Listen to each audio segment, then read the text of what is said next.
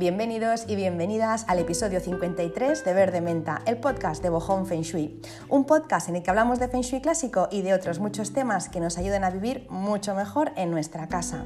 Y es que cuando cultivamos la relación que mantenemos con nuestra casa, con nuestro hogar, de repente empieza la magia en nuestra vida. Empezamos a sentirnos calmadas, tranquilas, en paz. Las relaciones y las oportunidades empiezan a fluir, los conflictos se esfuman, la abundancia y las sincronicidades llegan y todo está en perfecta armonía. Y es que cuando damos, recibimos mucho más de lo que damos y nuestra casa es sumamente generosa cuando la cuidamos bien. Así que vamos a darle lo mejor, vamos a hacer que esté a gusto y si ella lo está, nosotras y nosotros también lo estaremos, porque como se suele decir, como está nuestra casa, está nuestra vida. Gracias por estar aquí una semana más, un episodio más. Deseo que estéis teniendo una muy buena semana y que os estén pasando cosas bonitas. Y si no es así, pues no pasa nada. No hay mal que 100 años dure, así que seguro que lo que te esté pasando muy pronto se solucionará y además siempre de la mejor manera. Bueno, pues entramos en materia. Hoy hablamos de un tema que hasta la fecha no había tocado tampoco, igual que el de las velas, que tampoco no había hablado hasta la fecha. Pues bueno, hoy voy a hablar de un tema que no había hablado, pero que muchas personas me habían preguntado siempre que les hago un estudio de Feng Shui. Oye, ¿qué pasa con los libros? ¿Qué hago con los libros? Una casa con muchos libros tiene bueno o mal Feng Shui. Y si no tengo libros, ¿qué pasa? ¿no? ¿Eso es bueno o eso es malo? Bueno, pues vamos a hablar de eso, pero dejadme que antes os haga una pequeña introducción a algo que considero importante. No puedo entrar a hablar de libros sin antes explicar esto, que aunque muchas personas ya lo sabéis, pues otras personas que son quizá nuevas en el podcast no lo saben. Así que dejadme que haga una pequeña intro para enlazarlo luego con el tema de los libros. Bueno. Pues como os digo, empiezo por el principio y es que eh, ya sabemos que lo primero que hay que hacer antes de armonizar una casa con Feng Shui es vaciar, vaciar Vaciar no significa dejar la casa sin nada, significa que vaciemos y, eliminemos todo aquello que entorpece, todo aquello que no nos representa, que no nos gusta, todo aquello que ya no nos hace feliz, todo aquello que no usamos, todo eso tiene que ir fuera. Eso es la antesala del Feng Shui.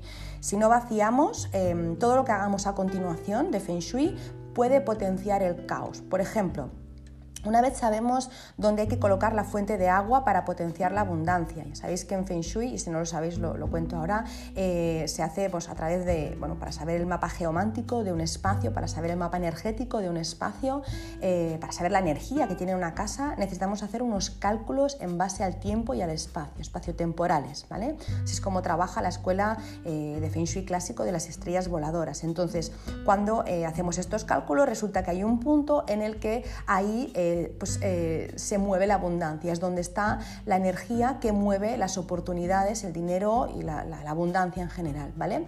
Cuando localizamos este punto, lo activamos evidentemente con la forma y con el color, pero también lo activamos con una fuente de agua iluminada, con un tanque de agua específico, lo ponemos un día de luna nueva o creciente, bueno, hacemos una serie de cosas para activar, para inaugurar esa zona y que empiece a trabajar energéticamente lo que nosotros y nosotras no podemos trabajar. Yo al final puedo trabajar aquí en la 3D de 8 a 6, por deciros algo, pero hay una parte energética que yo no puedo mover, que yo no puedo mover y que la mueve esta fuente. Vale. Entonces, si yo me dispongo a colocar esta fuente de agua eh, en un espacio que está sucio, desordenado y abarrotado, eh, puede que, active la abundancia, pero no la abundancia buena, sino que lo que puedo activar es eh, el caos en mi vida. ¿Por qué? Bueno, porque estamos moviendo energía. Al final la energía es algo muy sutil, es imperceptible y cuando se activa pues se nota muy rápido, para bien o para mal. Si ese espacio estaba ¿no? hecho un desastre, pues es abundancia de eso que hay ahí, ¿no? Entonces, abundancia de desastre, abundancia de desorden, abundancia de caos es lo que se va a manifestar en mi vida. Por eso, antes de hacer cualquier cura de Feng Shui, antes de equilibrar un espacio con Feng Shui, siempre tiene que estar vacío. Eh, no vacío, sino que tiene que estar libre de objetos eh, pues que ya no usemos, de, objetos rotos, de desorden y de caos, porque si no la podemos liar bastante, ¿vale? Pero es que eh, independientemente de que yo active o no una zona, ¿vale? Ahora hemos dicho, vamos a activar con una fuente de agua eh, la zona donde está la abundancia, ¿vale? Pero es que la active o no la zona, lo cierto es que una casa cuando está llena de objetos en general, no solo entorpece el buen flujo de la energía, también resta tiempo y también resta energía a los habitantes y además también hace que haya fricción en las diferentes áreas de nuestra vida, eso por no hablar de que acumula un montón de polvo, ¿no? cuando tenemos la casa llena de cachivaches. ¿El porqué de todo eso? Pues es muy sencillo de explicar. Lo voy a intentar explicar de la forma más sencilla para que se entienda. He dicho, cuando eh, una casa tiene muchos objetos, eh, entorpece el flujo de energía. ¿Por qué he dicho eso? Bueno, pues imagina que la energía es algo visible, ¿vale? Tú ahora no la puedes ver porque es transparente, podríamos decir, ¿no? Es invisible. Pero imagina que no, que es eh, visible, que es un flujo sólido de color blanco que entra por tu recibidor. Imagínate, no sé, eh, como si fuera pues, la pasta de dientes, ¿vale? Imagínate que entra por tu recibidor, ¿no? Pues como, como eh, ¿no? cuando apretas el tubito de la pasta de dientes y que eso es la energía, ¿vale? Venga, pues es, es un ejemplo muy tonto, pero es para que se haga muy visual lo que quiero explicar, ¿vale? Pues ese flujo sólido de color blanco que entra por tu recibidor, si no encuentra obstáculos, ¿vale? Eh, va a empezar a circular libremente por tu casa de forma serpenteante, sinuosa, redondita, amable, es decir, ese, ¿no? E, e, esa, esa pasta de dientes, ¿vale? Si yo aprieto y no encuentra nada, pues esa pasta de dientes va a empezar, ¿no? Como a fluir, a circular de una forma, pues ondulada, suave, ¿no? Pues sin obstáculos, no va a encontrar nada, pues claro, va a empezar a fluir libremente pues como podría fluir, no sé, la brisa, ¿no? Cuando no encuentra nada, ¿no? Pues un soplo de aire fresco, ¿no? Muy suavito que no encuentra nada, por lo tanto es amable. Pero ahora imagínate que ese mismo flujo sólido, ¿vale? Que entra a tu casa, eh, se encuentra con una pared de frente. Imagínate ese, ese tubo de pasta de dientes que tú estás apretando, ¿vale? Simulando que es la energía, aprietas, ¿vale? Y en vez de encontrarse un espacio libre, lo que se encuentra es una pared de frente. ¿Qué ocurre con eso? Que se choca, ¿vale? Y cuando se choca, gira, ¿vale? A la derecha para salirse de ahí, choco, me giro y ya no es tan redondito, un poco es como la rumba, ¿no? Me está viniendo, me están viendo unos ejemplos esta mañana que yo no sé, oye, eh, como la rumba, ¿no? Ese, ese, aparato aspirador yo no lo tengo, pero lo he visto funcionar y muchas veces pues veo eso, ¿no? Que choca contra una pared y se va, ¿no? entonces gira a la derecha, se choca con otra, pum, y gira, ¿no? Otra vez hasta que va encontrando un espacio libre para pasar, ¿vale? Pues con la energía pasa lo mismo se choca y al girar ya no es tan redondita, se ha chocado y ya es un poco más angulosa, ya no viene teniendo esa forma ¿no? ondulada.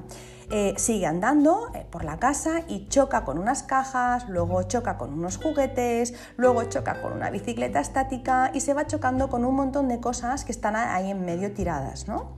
¿Qué pasa? Pues que ese flujo de energía que ha entrado a casa, al llegar al final de la casa, es agresiva ya. Esa energía ya no es redondita como era al principio, ya no es amable, ya no es sinuosa, ya es agresiva, es punzante. Y es que solo te tienes que imaginar cómo estarías tú si en 80 metros cuadrados te tropezaras 20, 20 veces, ¿no? Yo no sé tú, pero yo, aun cuando puedo ser una persona calmada, eh, si me caigo tres veces seguidas, yo me pongo de mal humor, la verdad. Me entra una rabia que para qué. Pues imaginaros, ¿no? Esa energía que ha entrado pues tan a gusto por tu casa, ¿no? La energía viene de fuera. De hecho, eh, la energía viene de fuera y la recogemos dentro de casa. Eso es lo que hace el Feng Shui. Vale, esa energía entra tan contenta por tu casa, por la puerta de tu casa y de repente empieza a encontrarse un montón de cosas que no la dejan pasar. Entonces, ¿qué ocurre? Que cuando llega al final de tu casa, esa energía ya no es buena. Esa energía, pues bueno, ya como os decía, es agresiva, es, es, em, es mala, es, no quiero decir malévola, pero bueno, en algún caso podría ser. Y se le llama ya Sha, ya no es, no es la energía benevolente eh, del principio, ¿no? no es una energía Sheng. Eh, la, energía pasa por diferentes fases. Pues bueno, eh, una de las fases más vibrantes es la Sheng, cuando tú la dejas libremente que fluya, cuando ya se ha enfadado, cuando ya se ha tropezado mil veces, cuando ya es agresiva, enferma, entonces es Sha. Vale, pues eso es lo que ocurre en una casa eh, pues en la que se encuentran muchos obstáculos, ¿vale? Todo eso es para explicaros lo de los libros, no os lo perdáis, ¿eh? Pues que quiero siempre hacer la introducción para que se entienda bien y que todo siga un hilo conductor. No me gusta tratar los temas así como de forma segmentada. ¿Vale? Eh, antes también he dicho, he comentado que tener muchas cosas te resta energía y tiempo. He dicho que hace que la energía no fluya y que además te resta energía y tiempo. Pues claro, ¿eso por qué? Bueno, porque siempre a mí siempre que alguien me dice que le gusta tener la casa llena de cosas, ¿vale? Siempre pienso lo mismo. Si tú estás dispuesto o estás dispuesta a darles la atención que merecen esas cosas, perfecto, pues ten cosas.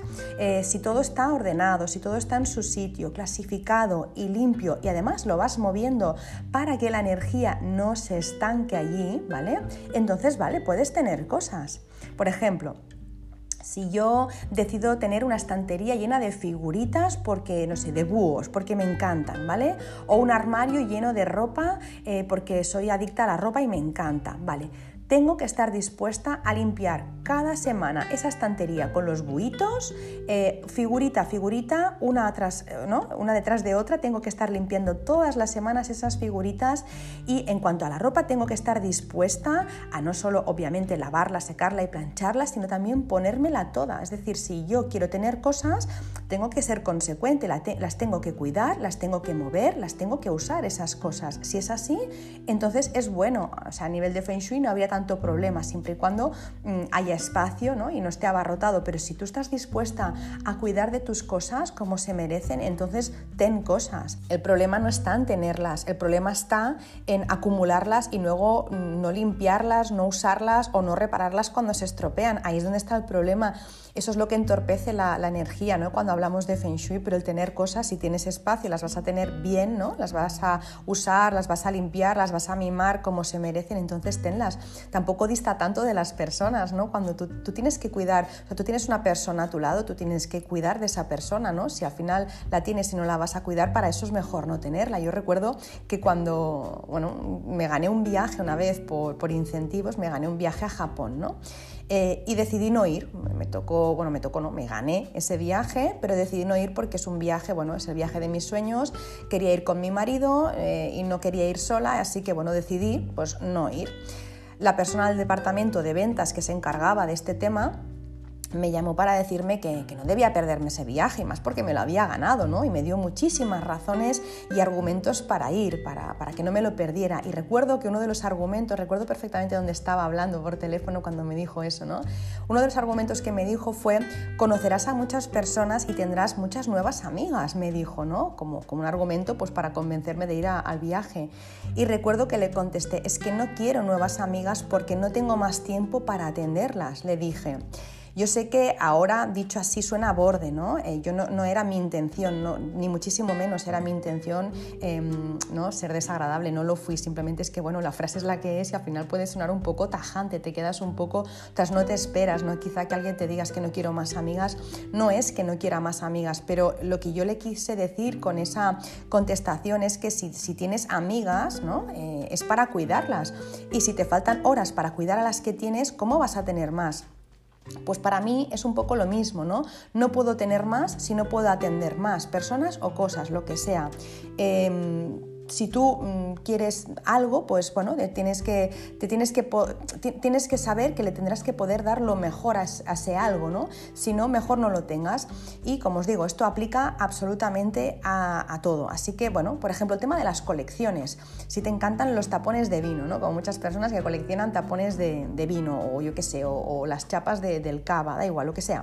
Bueno, pues si te encantan los tapones de vino eh, y dices que haces una colección, entonces hazla bien, tenlos eh, tienes esos tapones en cajitas, en vitrinas, ordénalos, clasifícalos, ponles fecha, ponles nombre, límpialos, pero lo que no se puede es llamar colección a un jarrón de cristal lleno de tapones eh, de vino que están hasta arriba de polvo, porque eso no es una colección, eso es acumulación. Hay que llamar las cosas por su nombre. Así que el resumen un poco de todo este rollazo que os estoy metiendo sería, las cosas piden tiempo y piden unos cuidados. Si estamos dispuestos o dispuestas a cuidar de esas cosas con el tiempo y el dinero que eso implica, entonces, vale, las podemos tener. Si no, es mejor deshacernos de ellas porque van a causar fricción en las diferentes áreas de nuestra vida. Pues bueno, eh, bajo esta premisa de que es mejor tener poco, de, de, que aquello que no se usa o no te hace feliz debe salir de tu casa o de tu vida, entramos en terreno pantanoso, que son los libros. Aquí es donde yo quería llegar los libros. ¿Qué hacemos con los libros? Eh, eh, ¿no? En base a todo lo que he explicado, porque claro.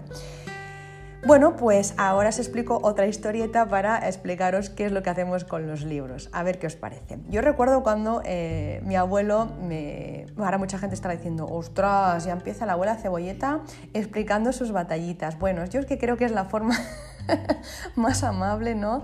y más, más fácil de recordar las cosas, ¿no? con historias. Así que si queréis, eh, corred esto para adelante porque voy a estar unos minutitos hablando de esto. ¿vale? Nada, va a ser, va a ser breve, pero luego veréis que tiene sentido con, todo lo que explico del Feng Shui y los libros. Bueno, pues como os decía, que recuerdo que mi abuelo, bueno, trataba súper bien los, ah, los, libros, él era un amante de los libros, él tenía una casa eh, en la montaña, que alguna vez os he explicado en los primeros episodios de, de Verde Menta, una casa eh, que estaba entre pinos, con un huerto enorme, eh, y ellos, pues cada fin de semana, mi abuelo y mi abuela, iban a, este, a esta casa, ellos no vivían ahí, es la casa del fin de semana, ellos vivían en la ciudad, pero el fin de semana, como les encantaba el campo y la montaña, pues se iban a esta casa que tenían, y ahí, pues bueno, estaban, ¿no? Pues con el huerto cuidando las plantitas, tenían animales, bueno, lo típico, animales, no, cerdos y gallinas, ¿eh? tenían gatos y lo que, como les encantaban los bichitos, pues todo lo que encontraban, pues ahí estaba, ¿no?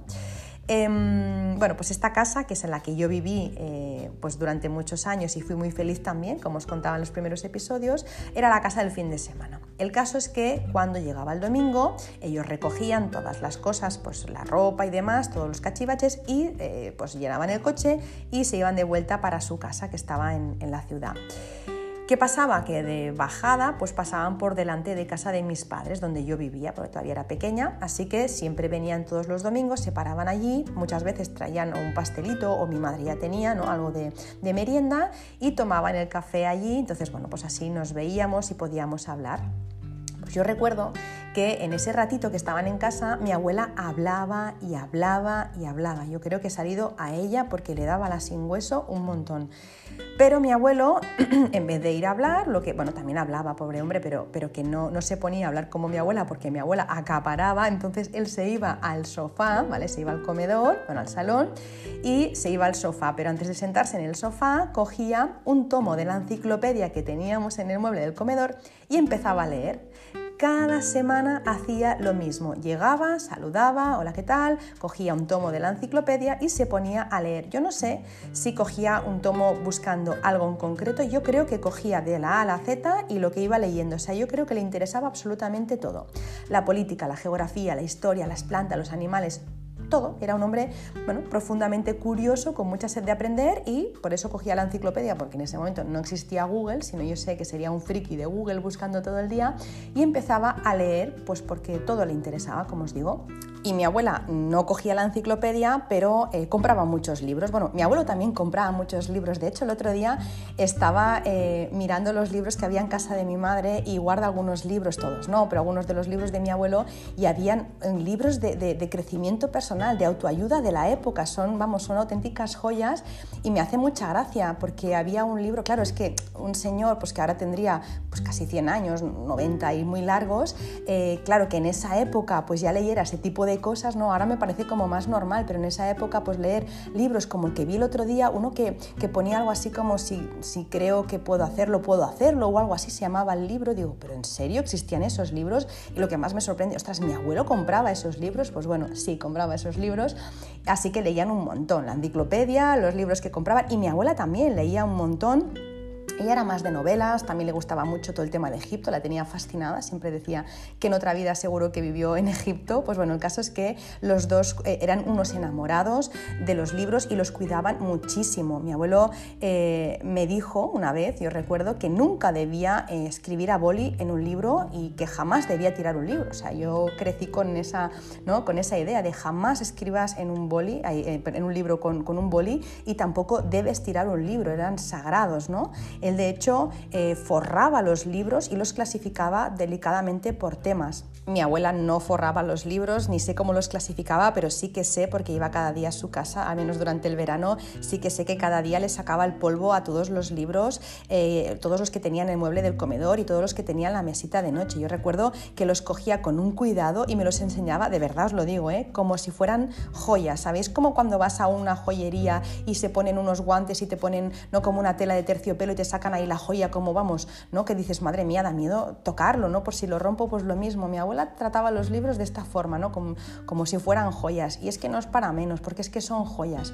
Eh, yo creo que más que joyas, porque una joya te puede gustar mucho, pero no te cambia la vida. Yo eh, soy la que soy y muchas personas son las que son. Y yo creo que las personas somos las que somos, aparte de las experiencias que hemos vivido en nuestra vida, eh, en gran parte somos así por los libros que hemos leído.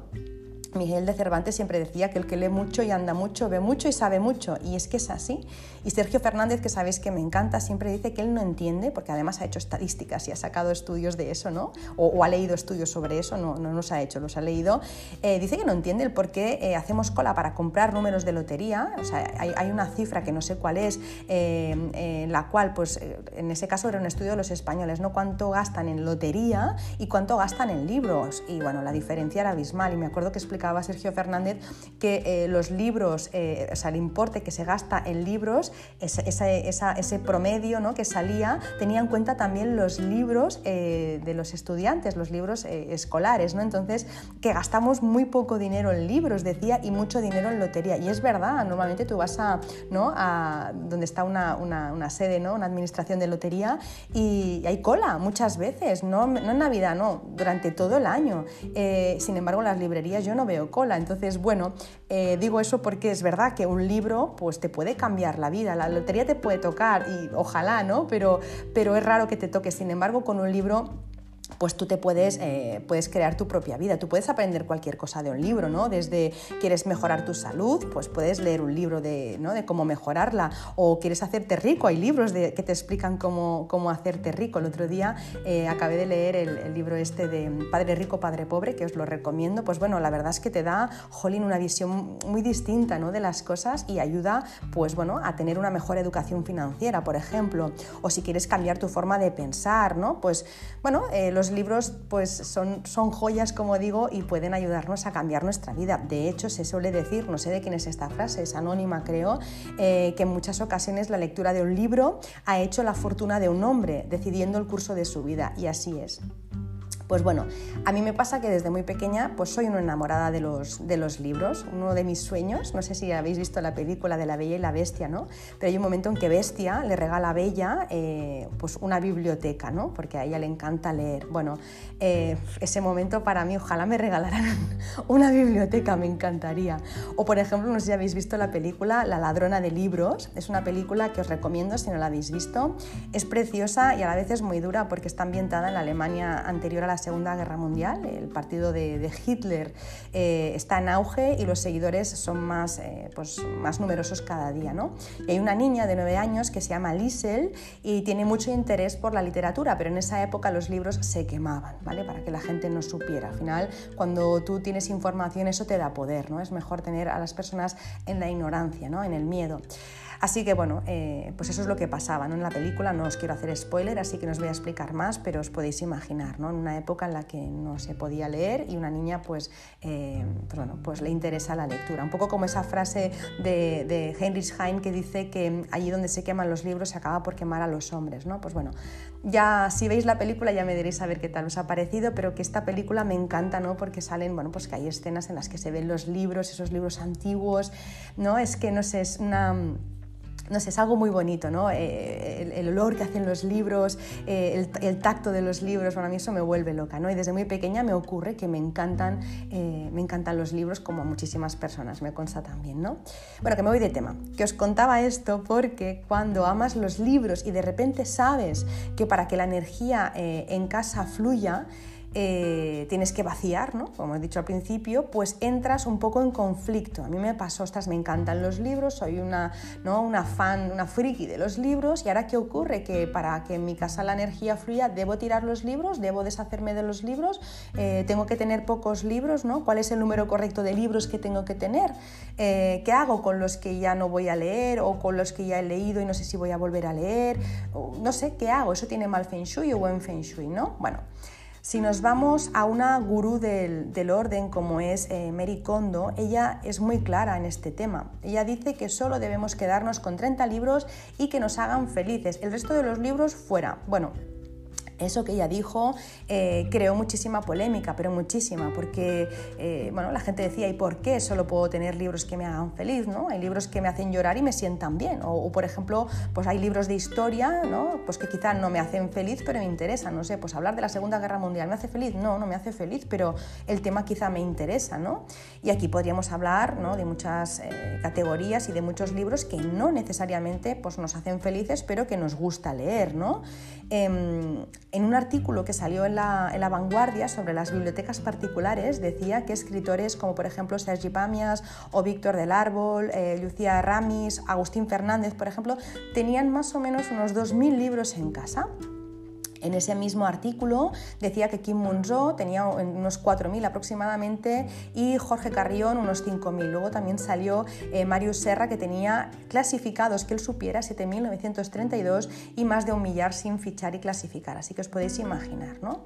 Eh, claro, estas personas decían que, cómo, iban a tener solo 30 libros en casa si son los que ellos ya habían escrito. ¿no? Imaginaros un Raymond Samso que publica casi eh, un libro por mes y devora los libros. Pues su biblioteca tiene que ser enorme, no puede tener 30 libros. ¿Cómo va a tener 30 libros si tiene más de 30 publicados, creo? ¿no?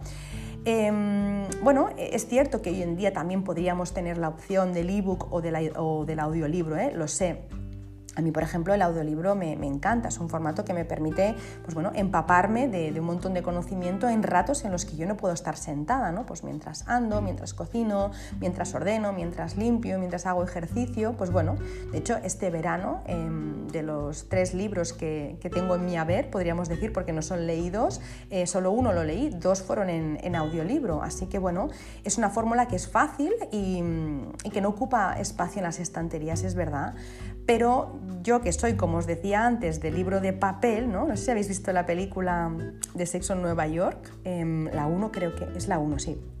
Está Carrie y Mr. Vick en la cama y Carrie está leyendo eh, un libro de poesía que ha tomado prestado de la biblioteca, ¿no?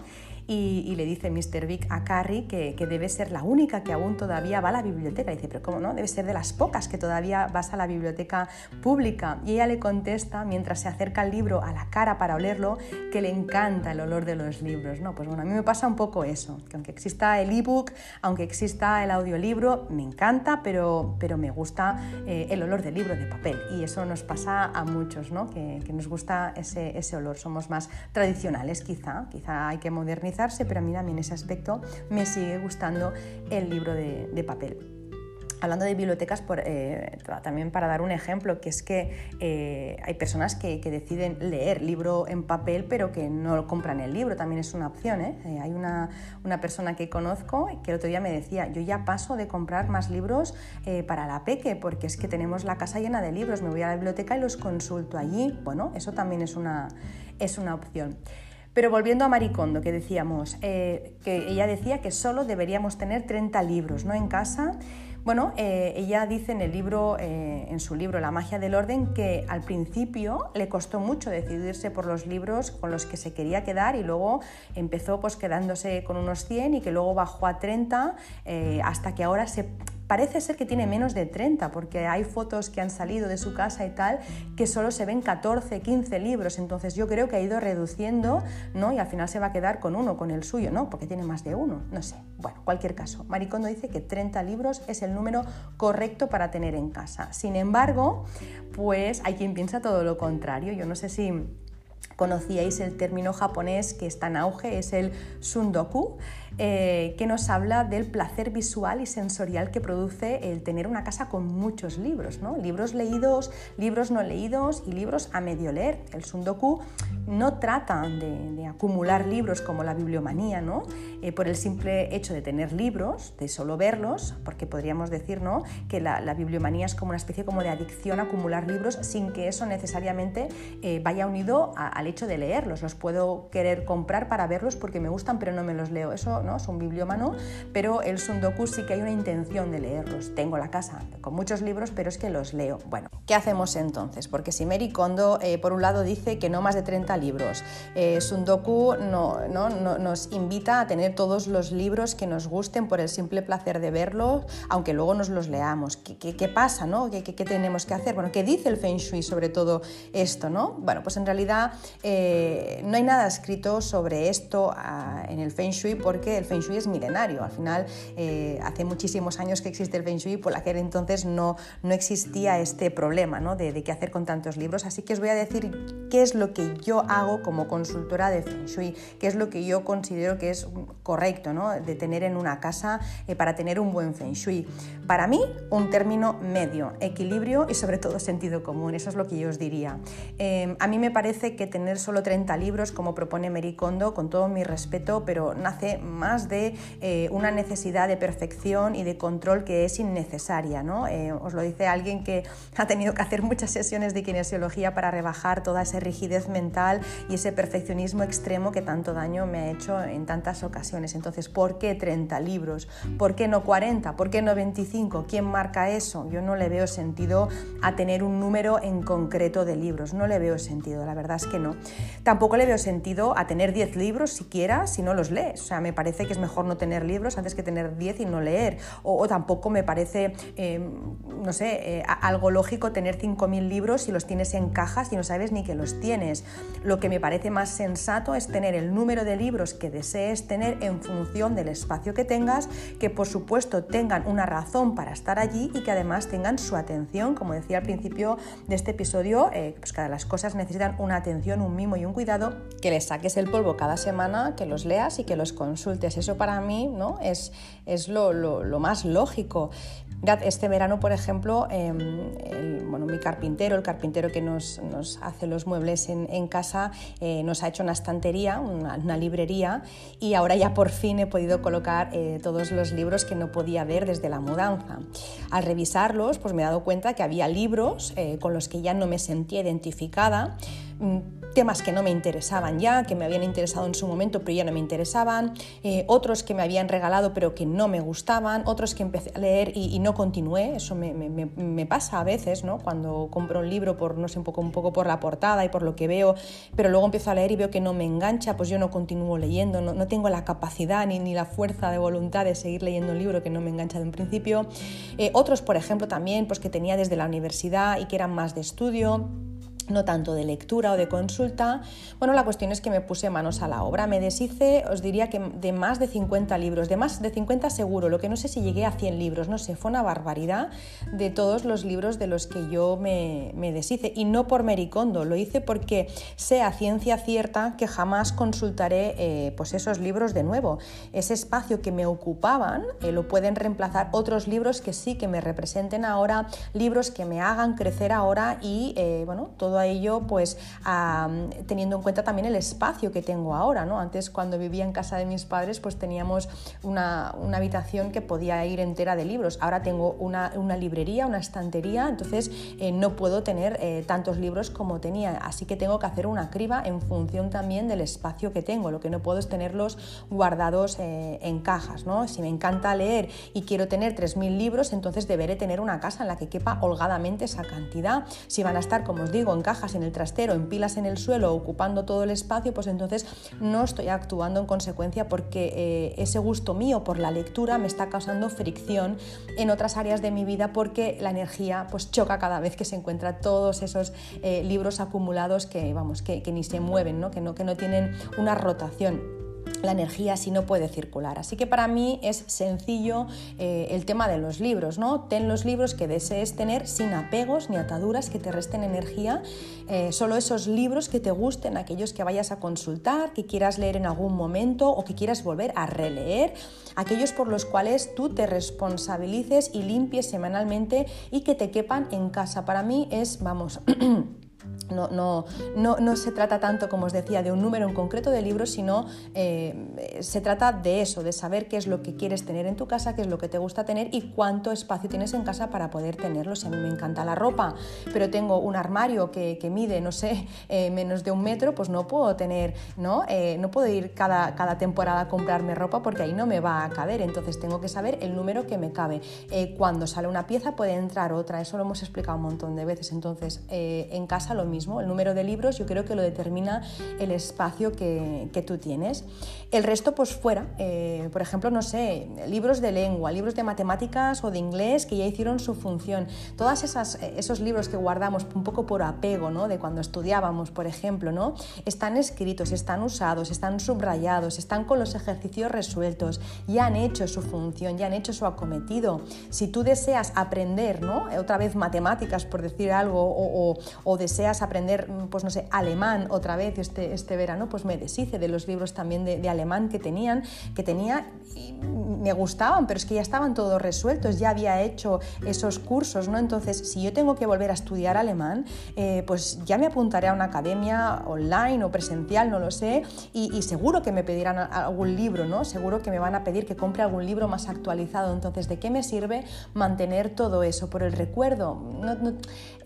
Yo creo que el problema muchas veces es el apego, no es el número, es el apego, ¿no? Cuando realmente tienes cosas que no, pues que no te llenan, no te hacen feliz, pero que las tienes porque te recuerdan a una época pasada. Bueno, eh, yo creo que ahí sí que hay que hacer un trabajo, cada uno a su ritmo, ¿no? Por supuesto, pero sí que ahí hay que hacer algo porque si no es verdad que se nos acaba comiendo eh, la casa, ¿no? Los libros o los objetos en general acaban por, por ocupar toda, toda la casa.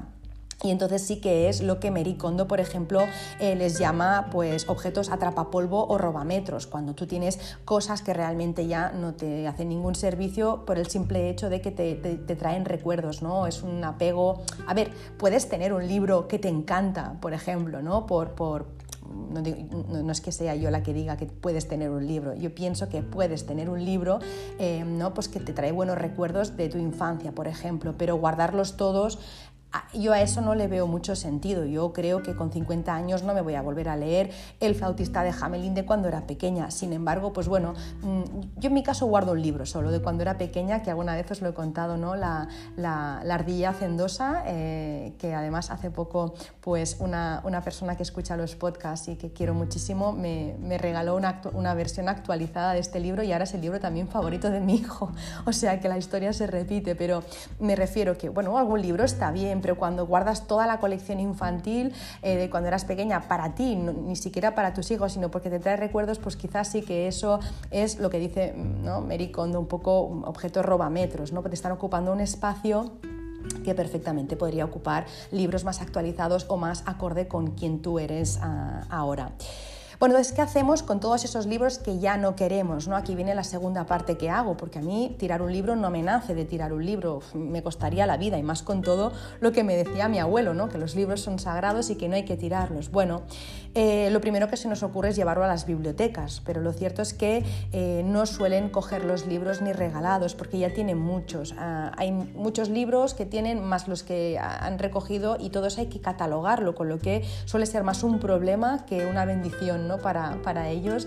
Lo sé, yo no he ido a la biblioteca, ya me he ahorrado ese paso porque muchas personas a mi alrededor ya lo han intentado hacer y les han dicho que no. Entonces, bueno, a lo mejor alguna biblioteca más chiquitina, de un hospital, alguna biblioteca, eh, pues no sé, de residencia de, personas mayores, de alguna escuela, eso sí, pero una biblioteca pública de un, de un pueblo grande, una ciudad grande, normalmente no te lo escoge. Otra opción es regalarlos a los amigos y a familiares, siempre, eh, por supuesto, preguntando antes, ¿no? Si, te apetece, porque si no también te sacas tú eh, el problema de encima, pero se lo pones a otro. Entonces tampoco es cuestión de ahora llenar la casa de otro, porque eso no sirve para mucho. Entonces, eh, oye, tengo estos libros, ¿os apetece que os los regales? Sí, perfecto, pues ya está, es un win-win. Yo salgo ganando y tú también. Puedes hacer también tipo Vinted, ¿no? esta aplicación de, venta de, vestidos de segunda mano, pues lo mismo con los libros, ¿no? Eh, pero no que te hagas una aplicación, que también podría, no sé si existe, pero hacer un tipo rastro en casa, por ejemplo, y vender a quien pase por allí, o incluso hacer un, pequeño rastro, rastro me refiero, ¿no? pues un pequeño mercadillo, mercado con, con eh, o personas que no conoces o, quizá con, con, personas que sí que conoces, un petit comité con amigos, ¿no? decir, oye, tal día eh, os invito a mi casa a tomar café y habrá también, ¿no? Como voy a montar un poco un chiringuito con libros, eh, pues si os apetece, porque yo ya los he leído y lo mismo son de vuestro interés y ahí también se puede hacer pues una venta de libros o un intercambio quizá de, libros, ¿no? Es decir, trae tú los tuyos, yo traigo los míos y si nos interesa intercambiamos. Eso también se hace con, ropa entre amigas, ¿no? De, oye, quedamos un día, eh, traes todas esas eh, piezas que tú no quieres y yo traigo las que yo no quiero y si hay algo que nos convence nos lo intercambiamos y lo que no, pues luego lo vendemos o lo donamos, lo que sea. Bueno, otra opción también que he visto muchísimas veces y que en el parque donde vamos con el peque eh, suele haber son libros encima de los, de los bancos, ¿no? en, bancos que están a, la vista en los parques o también incluso en la estación de tren. En, realidad en cualquier sitio visible en el que sabes que alguien lo verá, tú puedes dejar unos libros, obviamente bien protegidos por si llueve, ¿no? y siempre los acaba cogiendo alguien, incluso al lado del contenedor suelen durar minutos. Yo eso de al lado del contenedor eh, lo he hecho, de poner libros cuadros que sé que van a tener ¿no? Eh, una, salida muy rápida. Incluso me quedo eh, cerca mirando a ver si alguien se lo, se lo lleva y me quedo tranquila. Cuando ya veo que alguien lo ha cogido, digo, ya está, ya tiene en casa, ¿no? Me quedo tranquila. Entonces, bueno, eso de los libros también se puede dejar al lado del contenedor bien protegidito para que la gente vea que no es que no es un desecho, no está en mal estado, simplemente yo ya no los necesito y eso da pie a que otra persona los coja. Hace poco mi, suegra dejó unos, unos cuantos tomos de, una colección infantil de, libros y antes de llegar al contenedor, antes de dejarlos en el suelo, una persona le, dijo, ¿lo vas a dejar? ¿No lo quieres? Le dijo, no, dice, pues me los llevo yo. O sea, imaginaros que a veces no te da ni tiempo de dejarlos que otra persona ya los está cogiendo. ¿Qué más? También eso que antes he dicho, ¿no? De intercambio de libros en petit comité también existe eh, a, gran escala, ¿no? Con el book crossing, que es eso, intercambio de libros en tu pueblo o ciudad. Quizá puedas montar algún evento o, se, o incluso ya está montado, ¿no? Ya, ya, ya está creado ese evento y tú puedes hacer un intercambio de libros con personas de tu pueblo o ciudad. Puedes también ir a, sitios de, compra-venta. Yo conozco una tienda que se llama Rerit, eh, que siempre está llena de gente. Es una tienda de verdad que es monísima porque es una, pequeña librería con todo de libros, pero claro, son, libros eh, pues de segunda mano. Ellos evidentemente seleccionan cuáles sí, cuáles no, pero es que es monísima. Parecen libros nuevos porque realmente muchas veces los libros los acabas de leer y salvo que, no sé, haya llovido o, o se hayan caído en un charco de barro, los libros están nuevos cuando acabas de leerlos. Por lo tanto, esa librería parece una librería de libros nuevos, siempre está lleno de gente eh, consultando y comprando libros allí, me parece una idea fantástica. Yo creo que los compran a peso o, no sé, te dan una cantidad eh, simbólica, lo mismo te dan 20 céntimos por libro, por decirte algo, ¿eh? o, no sé, o 5 céntimos, da igual. La cuestión es que no lo haces ni por el dinero, es mm, en casa ya no me caben, pues te los vendo a ti y que otra persona pues les pueda dar una segunda vida, ¿no?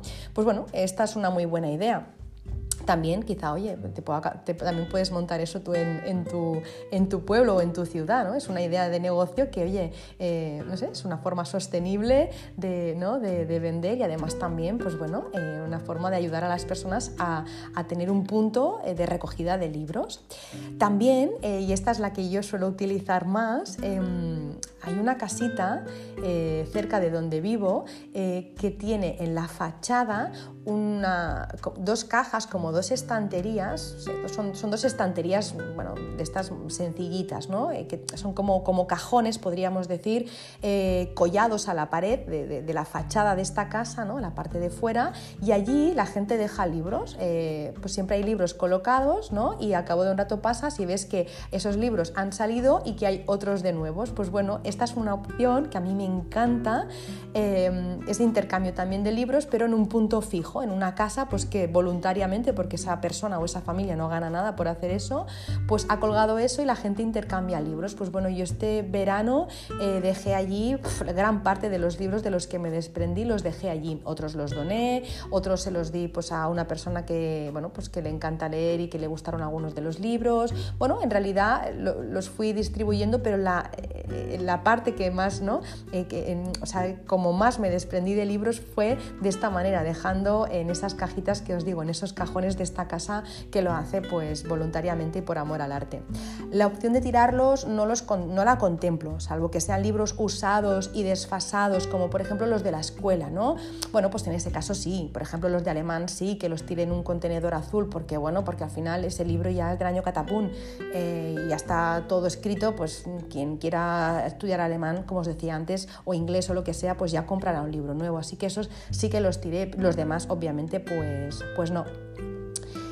Eh, ya sabemos qué hacer con los libros entonces, eh, ya tenemos unas cuantas ideas, eh, ya pues ya te has quedado, imagínate, ya has hecho esa limpieza de libros en tu casa, ya sabes con los que te quieres quedar, entonces ahora toca ordenar para que los puedas ver y encontrar bien, ¿no? y que una vez puestos quede bonito la estantería, ¿no? porque al final es, el orden puede ser también bonito, entonces, ¿cómo colocamos los libros con, los que nos quedan, con los que nos queremos quedar? Bueno, Mary Kondo sugiere ordenar en cuatro categorías categorías, general, eh, general incluiría los libros bueno, pues que se leen por, por placer, ¿no? es una, una, categoría general. Luego práctica, que son libros de consulta, como por ejemplo los de cocina. Eh, visual, que son los libros, por ejemplo, de diseño, fotografía o decoración. Y eh, luego ya las revistas. Así es como ordena Mary los libros, ¿vale? Libros y revistas. Se puede hacer también por orden alfabético, por el nombre del libro, por ejemplo, o por el nombre del apellido del autor, ¿no? Así es como están en muchas librerías. Tú vas a las librerías, a veces están por temática y em, por temática y también por autor, porque un autor que tiene muchos libros ya directamente lo colocan allí, ¿no? Luego, eh, como os digo, pues también género temática, por orden alfabético, eh, luego por orden cronológico, según el año en el que se escribió el libro, también es una forma de ordenar, que yo he visto hay gente que lo hace así, o ya eh, también se puede ordenar por el momento en el que llegó a tus manos, es decir, orden cronológico en el momento en que llegó a tus manos ese libro. Bueno, es complicado, pero si tienes mm, ese tipo de memoria, ¿no? que te acuerdas de las fechas y demás, oye, pues fenomenal, esa es otra forma de ordenar. Por tamaño, de más grande a más pequeño o al revés, de más pequeño a más grande. Yo la verdad es que he probado casi todos los sistemas, menos el de orden cronológico, ese no lo he probado, y ninguno me funciona tan bien como el de ordenar por color. A mí el que más me gusta del sistema para ordenar los libros es eh, de ordenar por colores y puede que pienses, bueno, pues que es algo superficial, ¿no? Que no es un, no, es un método que sea pues demasiado ¿no? Eh, sofisticado, que, lo veas un poco friki quizá, pero para mí, eh, vamos, si os digo, es el mejor, para nada me parece friki ni, ni, superficial, me parece, eh, bueno, algo práctico y además bonito al menos para mí es la mejor forma de ordenar los libros, como os digo. Yo lo vi por primera vez en el programa de, de Home Edit, eh, donde Clia, eh, y Joana, eh, no sé si lo habéis visto este programa, pues lo recomiendo, nos enseñan que, bueno, pues el tener la casa ordenada está muy bien, obviamente hay que tenerlo porque ellas son, bueno, súper fanáticas del orden. Si veis el programa, pues ya veréis que son, lo tienen todo en cajitas, todo con etiquetas, todo súper bien ordenado, pero eso no es suficiente, sino que el orden además tiene que ser atractivo a la vista y ellas utilizan el método del arco iris, que seguramente habréis visto y esta semana también en los posts eh, he publicado pues eh, fotos, eh,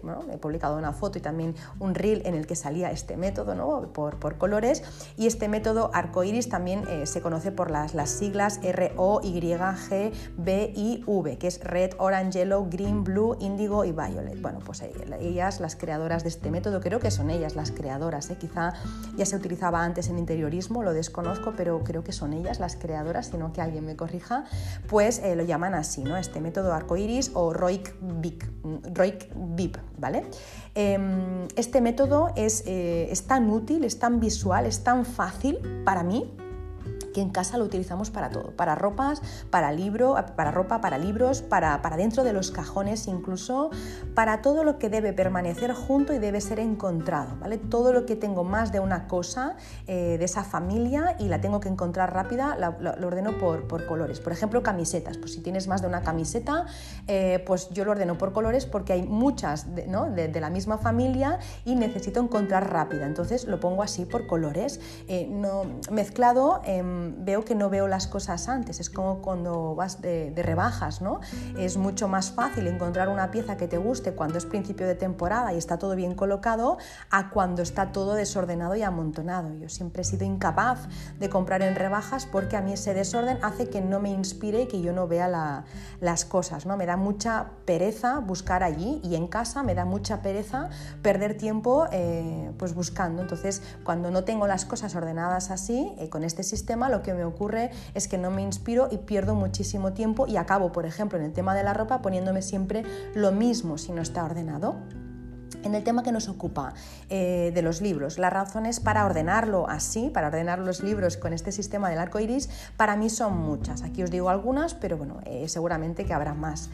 Estéticamente eh, queda bonito y es decorativo y es una imagen como muy fresca ¿no? y muy divertida de ordenar las estanterías. O sea, para mí esto eh, es, importante, pero obviamente no tendría los libros ordenados así si solo me pareciera bonito, porque si luego no los encuentro no es un buen sistema. Un buen sistema de ordenación es aquel que te permite mantenerlo en el tiempo. Entonces, si yo luego no lo encuentro, pues no me sirve de nada. Desaparece también el ruido visual que crean los libros ordenados de otras maneras, con otros métodos, ¿no? como os decía, por orden eh, alfabético, cronológico. Bueno, cuando ordenas distinto, eh, pues se mezclan grosores, tamaños y colores, y a mí eso me estresa. Este método del arco iris me da mucha sensación de calma, de orden y de armonía. El otro me estresa, aunque lo tenga bien colocado, eh, por autor no, lo veo reflejado, con lo que me estresa mucho a la vista y me parece que el espacio está desordenado. Eh, pero es que hay otras razones. Por ejemplo, si a ti te pasa como a mí y como a muchas personas que nos acordamos más de la portada, eh, del color o de la foto que había en la portada que no del título del libro o del autor, bueno, pues con este sistema encuentras los libros en segundos. A mí me ocurre que es que lo mismo no te sé decir, pues no sé, eh, quién era el autor, porque eso seguro que me pasa, pero sé que la portada era azul. Entonces me es mucho más fácil ir a la sección de azules, ¿no? Que leer todos los libros a ver si me inspiro y me viene el nombre. Pues bueno, así pierdo menos tiempo. Luego también me parece que es muy útil para los niños, porque a los niños les divierte un montón y aprenden a encontrar y a guardar los libros sin esfuerzo, porque tú, eh, si, no sé, si el niño ha cogido o la niña ha cogido el libro de color rojo, luego lo vuelve a colocar en el mismo sitio. Es muy fácil para ellos, eh, pues bueno, eh, el, coger, el encontrar y el guardar otra vez el libro sin esfuerzo. Es un método que me parece ideal porque, bueno, es, es una forma muy intuitiva y muy fácil de encontrarlo y más sobre todo cuando no saben leer, porque a tu niño no le puedes ordenar, ¿no? si no sabe leer, eh, un libro por autor, porque, porque no, no, lo sabrá encontrar. ¿no? Entonces, bueno, ordenar así eh, es muy rápido y es muy fácil y, bueno, y es muy práctico cómo empiezas a hacerlo, ¿no? Os digo cómo, cómo, lo hago yo y bueno, como creo que se hace, pero en cualquier caso, mm, si tenéis otras ideas, pues me encantará saberlas. ¿Qué, tenemos que hacer? Pues bueno, una vez eh, has sacado ya todos los libros eh, que no querías y los has apartado, eh, empiezas ya ¿no? con los libros con los que te quieres quedar, ¿vale? Has donado esos 50 libros, ¿vale? Eso es un peso ya tremendo que te sacas de encima. Te quedas con los que quieras quedarte, ¿vale? Eh, ¿Cómo ordeno eso? Lo saco de las estanterías todo por completo. Aprovecha y limpia las estanterías. Limpias también los libros uno por uno, ¿no? porque a veces les sacamos el polvo, pero bueno, limpiar el libro porque van cogiendo grasa también ¿no? con el tiempo, así que bien limpitos ya los tienes todos. Los colocas por pilas, haces pilas de libros eh, por el color del lomo, ¿vale? No de la portada, del lomo, porque es lo que vas a ver. A mí, por ejemplo, este verano cuando lo hicimos me ayudó muchísimo mi hijo, nos lo pasamos bomba, ¿no? Le iba diciendo rosa y se iba a la pila de los rosas, verde, se iba a la pila de los verdes, ¿vale? Así que lo vas colocando por pilas y ya vas viendo cuántos libros tienes de cada, ¿no? Pues si tengo, no sé, un montón de rosas o tengo pocos rosas y tengo muchos blancos, el blanco se suele repetir mucho, el negro ah, en ocasiones también, pero el blanco veo que se repite muchísimo, ¿no? Entonces, bueno, tienes que tener en cuenta cuántos libros vas a tener de cada color para luego colocarlos bien en las estanterías. Eh, otra opción que tienes un poco más laboriosa es forrarlos con papel de colores. Yo esto no lo he hecho en mi vida, ¿eh? porque me parece poco práctico. Me parece muy bonito, pero muy poco práctico porque no sabes cuál es el título. Entonces ahí sí que eso es más una algo decorativo, algo de interiorismo, pero no es práctico a la hora de tener una librería o una biblioteca, ¿vale? También he visto quien forra todos los libros de blanco. Si habéis visto revistas de decoración últimamente, yo he visto comedores o salones eh, con estanterías al, lado de, de, la chimenea, por ejemplo, o de la tele, y luego pues todos los libros forrados en blanco. Bueno, eso ya eh, me cuesta, la verdad no me parece práctico, bonito tampoco no es que me parezca mucho, pero bueno, puede que te gusten los espacios muy claritos y en blanco, ¿vale? Pero práctico no, porque luego, ¿cómo encuentras ahí un libro, ¿no? Todos en blanco y sin, y sin nada escrito. Bueno, yo recuerdo que hacía eso, que forraba mis libros cuando leía en el tren y no quería que el de al lado supiera lo que leía, ¿no? Nada me hacía más rabia que, ¿no? que el de al lado, eso que va torciendo el cuello y va mirando a ver qué es lo que estás leyendo, ¿no? Pues eso me daba mucha rabia. Pero sobre todo también cuando cerraba el libro me daba, no me gustaba que, que vieran el, el, título que estaba leyendo. Una tontería, porque ya ves tú, ni que leyera cosas raras, pero bueno, no sé. Yo los forraba, entonces cuando acababa de leerlos los, les sacaba el forro y los colocaba en la estantería. Em, lo que sí que eh, nos podría servir en algún momento dado, ¿vale? es una idea que, dejo aquí eh, al aire, es forrar los libros de un color determinado para hacer una cura de Feng Shui. No digo todos los libros de tu casa, digo algunos libros, dos, tres libros, por ejemplo, pues no sé, si en mi casa necesito en un rinconcito eh, elemento madera y el elemento madera se representa con el verde, pues bueno, puedo coger dos o tres libros que yo no lea, de esos que iba a, a donar, pues cojo dos o tres libros, los forro eh, en tonos verdes, no sé, con florecitas verdes, con puntitos, con triangulitos verdes, por decir algo, ¿eh? Y los pongo allí y me hacen una cura de Feng Shui. Es una cura, ¿no? De Feng Shui a la vez queda bonito, decorativo y no tiro el libro. Bueno, eso se podría hacer, pero todos los libros de una biblioteca, una estantería forrados de colores solo por el simple placer de verlos o en blanco porque para que den paz, mm, no me parece que sea esa la función del libro. Em, ¿Qué más? A la hora de colocar, pues bueno, hay quien empieza colocando los libros eh, empezando por el blanco y va subiendo para que haga un efecto degradado. ¿no? Yo no empiezo por el blanco, cuando coloco los libros en el método arcoiris, empiezo con el rojo, como en el arcoiris, entonces ya voy subiendo eh, y dentro de un mismo color, por ejemplo, pues no sé, en el rojo verás que tienes diferentes intensidades y matices, ¿no? Pues eh, quizá un color eh, más carmín, más coral, bueno, pues los voy colocando también degradado dentro de la familia de los rojos, los coloco degradados. Luego también, si puedes, es para nota, pues entonces también puedes eh, ordenar por eh, color, matiz y tamaño, entonces ya queda mucho más bonito. Bueno, eh, si lo haces así, claro, tu biblioteca va a ser una obra de arte. Yo no pido tanto ¿no? en mi casa, pero reconozco que queda muy bonito. La cuestión es que te sea práctico, te sea cómodo, lo utilices, le des movimiento, te quepa y quede bonito. Para mí eso es la clave de una buena librería. Em, bueno, también puede que en estos libros que tú quieras conservar, imagínate que dices, ya Marta, es muy injusto porque yo, eh, a mí me encanta leer y no sé, y tengo una casa pues, de 45 metros cuadrados, entonces ¿qué puedo tener? ¿Tres libros solo? Bueno, eh, puede que los libros que desees conservar no quepan en la estantería, es una opción.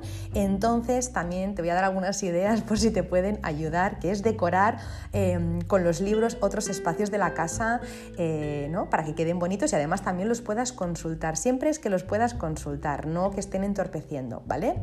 Pero eh, ojo con algunas ideas que he visto por allí, como poner libros en la contrahuella de las escaleras, ¿no? Eh, no sé si lo habéis visto, o ponerlos, por ejemplo, encima del cabecero de, la cama, o lo que es peor aún, hacerte un cabecero de, de libros, ¿no? Ojo con eso, con abarrotar eh, también pasillos, por ejemplo, porque cuando tú abarrotas, ¿no? cuando, cuando llenas un pasillo de libros, hace que la energía vaya mucho más rápida, mucho más recta y hace un, efecto tubo mucho más marcado. Entonces, eso tampoco. O también guardar libros en el baño, ¿no? bueno, eh, queda muy mono en una revista, pero al final eh, en el baño los libros cogen humedad y cogen olores. Así que está muy bien que los utilicemos para decorar también si no te caben en las estanterías, pero ojo donde los ponemos. ¿Cómo los podemos poner en casa si no, ¿no? Si no tenemos espacio y queremos conservarlos? Pues bueno, los puedes también eh, utilizar ¿no? en grupitos de dos o tres, coges dos o tres libros eh, y los pones en la mesa de centro del salón, sobre todo si son bonitos, ¿no? de fotografía o de, o de ciudades, ¿no? pues bueno, Los puedes poner en la mesa de centro y también, además, eso, eso también te sirve para, para crear como diferentes alturas y puedes poner unas velitas o unas flores, queda bonito y además es práctico y los usas, los tienes a la vista. Cuando viene alguien a tu casa a tomar café, pues lo suele coger, lo suele consultar, así que ese libro ¿no? está teniendo movimiento con lo que no se estanca la energía. También puedes quizá hacer un pequeño rinconcito de lectura en casa con una lámpara y un puff, por ejemplo, o una butaca si tienes, y eso, por ejemplo, en las escuelas se estila mucho, ¿no? Eh, pues tener un rinconcito, eh, además en las escuelas suelen utilizar, eh, pues esto, el método arcoiris en muchas escuelas, en todas, ¿no? Para los peques, con esas baldas estrechas en las que se colocan los libros a modo de expositor, ¿no? Entonces en casa lo tenemos así, pues bueno, un rinconcito de lectura en un espacio pues que quizá lo tenías abandonado pues ¿por qué no? Puede quedar muy bonito y además también eh, puede ser como, ¿no? como tu, tu rincón zen. Algo que he visto en revistas de interiorismo que se hace mucho ahora es colocar los libros del revés, es decir, no se ve el lomo sino las páginas. Eso no es una buena idea ya que cuando hacemos eso se mezcla, eh, se mezcla la energía. Eh, pensad que los libros contienen mucha información de muchos temas y si esta información está expuesta, el ambiente puede ser un poco perturbador y un poco confuso. Los libros siempre tienen que estar con el lomo a la vista y las páginas hacia adentro, ¿vale? Es que últimamente lo estoy viendo mucho y bueno, quería decir que a nivel de Shui a nivel energético no es lo correcto, no es lo ideal, ¿vale? No, correcto no, no puedo decir si es correcto o no, no es lo que mejor funciona, ¿vale? Ya para ir terminando, porque llevo ya un ratito, algunos tips más eh, que os quería dejar por aquí. Si eres de, eh, las que pasan o de los que pasan muchas horas leyendo, es importante saber dónde lees.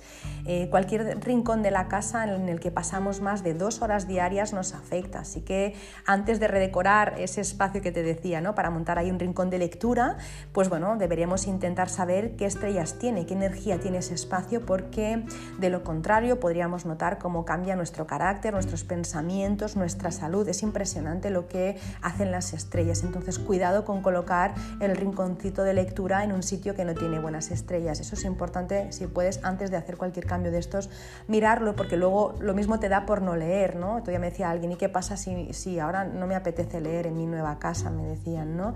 Bueno, pues eh, hay, que, hay que saber dónde has colocado eh, el rinconcito de lectura, porque lo mismo hay unas estrellas, pues eso, que no te dejan concentrarte, ¿no? O que, no sé, o que mm, hacen que no puedas retener. Por ejemplo, hay una, combinación de estrellas, que es la 2-9, eh, que no deja ni entender ni retener lo que lees. Y eh, además es que puedes notar cómo empiezas a sentirte mal y que puedes notar molestias en los ojos, corazón o intestino grueso cuando estás en una combinación como la 2-9, como os digo, ¿no? Así que cuidado donde colocamos eh, las cosas, los espacios en los que vamos a estar mucho rato. Igualmente, por ejemplo, pasa con las habitaciones donde dormimos, ¿no? pero eso es otro capítulo. Así que eh, hay que saber estrellas eh, para colocar un rinconcito de lectura, porque si no lo mismo ni lo utilizamos lo tuyo quizá no es eh, leer solo, sino que también te gusta escribir, ¿no? Cada vez hay más auge y más personas que escriben eh, libros, ¿no? Pues bueno, tienes que saber dónde también tienes la estrella, por ejemplo, 4 de montaña. Hay una, estrella, la estrella 4, que se le llama la estrella literaria y yo todas las casas que he hecho de personas que han sacado un libro o que han escrito un libro, que son escritores, o la mayoría de ellos, eh, han escrito sus bestsellers en, esta, en esta estrella, normalmente en una combinación de estrellas que es la 4-1. De hecho, siempre lo digo, ¿no? Si tú te dispones a escribir un libro en la combinación 2-9, lo mismo tardas años o ni lo escribes. En una 4-1 te inspiras tan rápido, las ideas fluyen tan rápido, te vienen tantas cosas a la cabeza, te fluyen tanto las palabras que lo mismo en una 4-1 escribes el libro en tres semanas. Entonces, bueno, eh, hay que saber dónde leer y hay que saber dónde escribir. Y nada, ya por último, eh, y eso es algo que irá con cada persona, eso no, no, es algo que, sea, que tenga que ver con el feng shui, es algo, o sí, no lo sé, es algo que, que, a mí me pasa y que bueno, lo comparto con vosotros y con vosotras y luego cada uno pues, que, que, haga lo que sienta, por supuesto, siempre, con esto y con todo lo que he dicho, no no hay que hacer caso yo creo que de nada ni de nadie. Hay que experimentar y ver si aquello que te han contado te funciona o no te funciona. Si te funciona, te lo quedas y si no, lo descartas. Pues bueno, eh, cosas que yo em, llevo a cabo desde hace mucho tiempo. No dejar libros. Para mí, eh, yo tengo una norma que es no dejar libros. No solo no suelen volver, eh, igual que pasa con los CDs, ¿no? que no solían volver, sino que vuelven con otro olor, con otras marcas y con mucha carga emocional de otra persona. Para mí los libros pues que los libros al final absorben un montón la energía de la persona. Entonces yo dejar libros no me gusta porque, como os digo, no suelen volver, suele costar mucho que te los devuelvan, ¿no? Y luego también porque vienen con esa carga emocional de las, de las otras personas y, bueno, y si es mío, pues también yo se lo dejo con esa carga emocional, ¿no? Yo tengo libros en los que las lágrimas han deformado las páginas, ¿no? Estás leyendo un libro que te está moviendo un montón, te caen lágrimas, ¿no? No se destiñe normalmente, eh, en una carta sí, pero en un libro no, pero sí que suelen quedar marcas, queda como un poco abultada ¿no? la página. Bueno, para mí eso es muy personal, o por ejemplo tengo anotaciones, eh, subrayo a lápiz, por supuesto a boli no, ya me quedó muy claro con mi abuelo, eh, y yo no deseo que la otra persona sepa lo que yo he anotado o la parte que me ha interesado o en lo que estaba pensando en ese momento, ¿no? O a veces, por ejemplo, cojo un papel y hago anotaciones y las dejo dentro. Estos días ordenando los libros, como os decía, he encontrado cartas mías de hace muchísimo tiempo, ¿no? He estado ojeando los libros, digo, madre mía, esta carta la escribí en el verano de 2001, está aquí dentro, una pasada. Entonces, imaginaros dejar esto a otra persona. Pues bueno, no me parece que eso deba tenerlo otra persona y tampoco me parece que deba tener yo algo tan íntimo de otra persona. Así que mi recomendación, o, lo que yo hago, no es mi recomendación, eh, es que si alguien quiere un libro, pues eh, yo se lo compro. Muchas veces mm, cuando alguien me dice, ostras, pues cuando te lo acabes me lo dejas, te gusta, yo te lo compro. Eh, te lo compro o bien para una fecha señalada, ¿no? un, cumpleaños, o, si no, sin más. Te aprecio, te quiero, te gusta el libro y yo te lo compro y se lo envío. Eso, pues mira, hace poco lo, lo he hecho otra vez porque, bueno, por lo que os digo, porque, porque me gusta tener mis libros y, ¿no? y que mis amigas tengan los suyos y ya lo saben que, me, pasa eso y bueno, es algo que, creo que no soy la única, de hecho en una librería que está en la calle Librataría justamente, también en, Barcelona, me dijeron lo mismo, los libros no se dejan y había un punto de libro en el que ponía eso, ¿no? No, ponía eso, ponía eh, que ese libro tenía que, venir de vuelta y el nombre de la persona, porque a veces em, te deja un libro a alguien y no sabes quién te lo ha dejado, ¿no? Entonces en esta librería, eh, en esta tienda de la calle Librataría, ponía, había como una especie como de adhesivo que tú lo ponías al final del libro, ¿no? Y ponía eso, que los libros tienen que devolverse a sus propietarios y el nombre del propietario. Bueno, esa es otra idea. Por último, y hablando ya de regalar, y con eso ya corto el rollo, em, dicen que el regalo de un libro, además de un obsequio, es un delicado elogio, no es una frase anónima que, circula por allí, y eh, lo es si sabes qué libros le gustan a la otra persona, y es que puede que a ti te haya encantado la última novela histórica que te has leído sobre los cátaros, pero a mí no me gusta la novela y no me gustan los cátaros, por ejemplo, ¿no? Y puede que a mí me haya encantado el último libro que me he leído sobre la medicina tradicional china, pero tú no soportes estos temas. Pues bueno, este sería un ejemplo de lo que ocurre en mi casa. A mí me encanta todo el tema de crecimiento personal, me flipa espiritual, todo lo que es hablar de emociones, bueno, todo eso me encanta. Y eh, no, me gusta nada la novela y mi marido le encanta la, novela histórica, ¿no? Pues ¿qué ocurre? Que a veces regalamos a, los demás lo que nos ha gustado, pero a la otra persona, pues para la otra persona no, no le despierta ni, ni el más mínimo interés. Eh, y una de dos, o se lee ese libro por obligación y es un trabajazo porque son horas de leer un tostón que no te apetece, o bien pasa a formar parte del inmovilizado de la casa y de esos libros que nunca leerá y que van a entorpecer la energía de la casa. Entonces, yo para mí regalar un libro es como regalar un perfume, salvo que sepa que, cuál es el perfume que le gusta o la familia mm, de perfumes que le gusta a esa persona, yo no lo regalaría porque es un compromiso que hago con eso, ¿no? Un libro igual, si a mí me gusta un tema, a ti te gusta otro, ostras, eh, pues lo mismo para quedar bien te lo lees y te hago un flaco favor. Así que bueno, regalar libros solo si sabes la, ¿no? Eh, la temática que le gusta, si no mejor no. Y para terminar, decir que entiendo más que nunca a mi abuela, eso no os lo he dicho antes, pero es que, que la entiendo. Y ayer lo hablaba justamente con mi madre, cuando ella me decía que, su sueño era estar tumbada en una hamaca debajo de un árbol eh, con un refresco bien frío, no diré la marca del refresco porque no voy a hacer publicidad, pero me decía un refresco en concreto y leyendo un buen libro.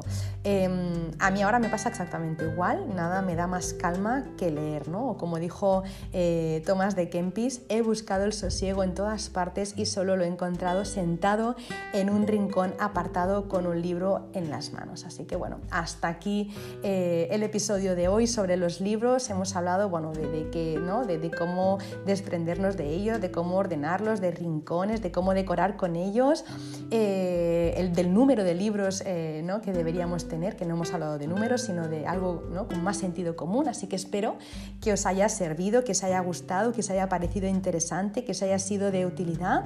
Me encantará saber vuestra opinión, saber pues, bueno, si hay dudas, si hay preguntas, que las contestaré con muchísimo cariño, o si hay sugerencias, ideas, mm, cosas que nos puedan servir, pues me encantará que me las expliques y poderlas compartir también en, en redes. Me encantará también si tienes alguna experiencia en concreto con algún libro, te ha pasado eso, que te han regalado un libro y que no te ha gustado nada, pues bueno, cualquier cosa que eh, tenga que ver con libros, me encantará saberla y nada, y, y, compartirla con todos para que, bueno, si uno tiene una idea y otro tiene otra idea, ¿no? Pues entre los dos tenemos dos ideas, así que será genial para poder hacer que llegue a más personas. Nada, si queréis eh, dejar, como os digo, vuestra opinión, comentarios, experiencias o lo que sea que queráis compartir, pues lo podéis hacer, como sabéis, en mi Instagram, en arroba bojonfengshui o en las plataformas en las que escucháis Verde Menta. Ya sabéis también que hay más información en mi página web www.bojon.es. Si quieres saber mucho más sobre el Feng Shui y, otros, ¿no? y otras curiosidades, pues eh, sabéis que está disponible la Academia Online de Feng Shui, ahí hay un montón de información. Actualmente hay 60 clases colgadas cada semana se cuelgan dos nuevas clases, así que bueno, eh, si te inscribes ahora, pues vas a ver que hay esas 60 clases colgadas, eh, que son oro molido, siempre tengo que decir, porque es así, porque están hechas con mucho mimo, mucho cariño. Y, nada, eh, decirte como siempre que si te ha gustado el episodio de hoy, pues que no te olvides de compartirlo con quien creas que le puede gustar, que le puede interesar, porque igual le cambiamos la vida, o al menos hoy seguro le cambiaremos el orden de sus libros, eso segurísimo. Nada, me despido de vosotros y de vosotras hasta la semana que viene. Mientras tanto, pues os mando mis mejores deseos. Deseo que tengáis un muy feliz día si es que me estáis escuchando por la mañana, una muy feliz tarde si me estáis escuchando por la tarde y una muy feliz noche y unos dulces sueños si es que me estáis escuchando por la noche. Un abrazo enorme y muy feliz y mágica semana.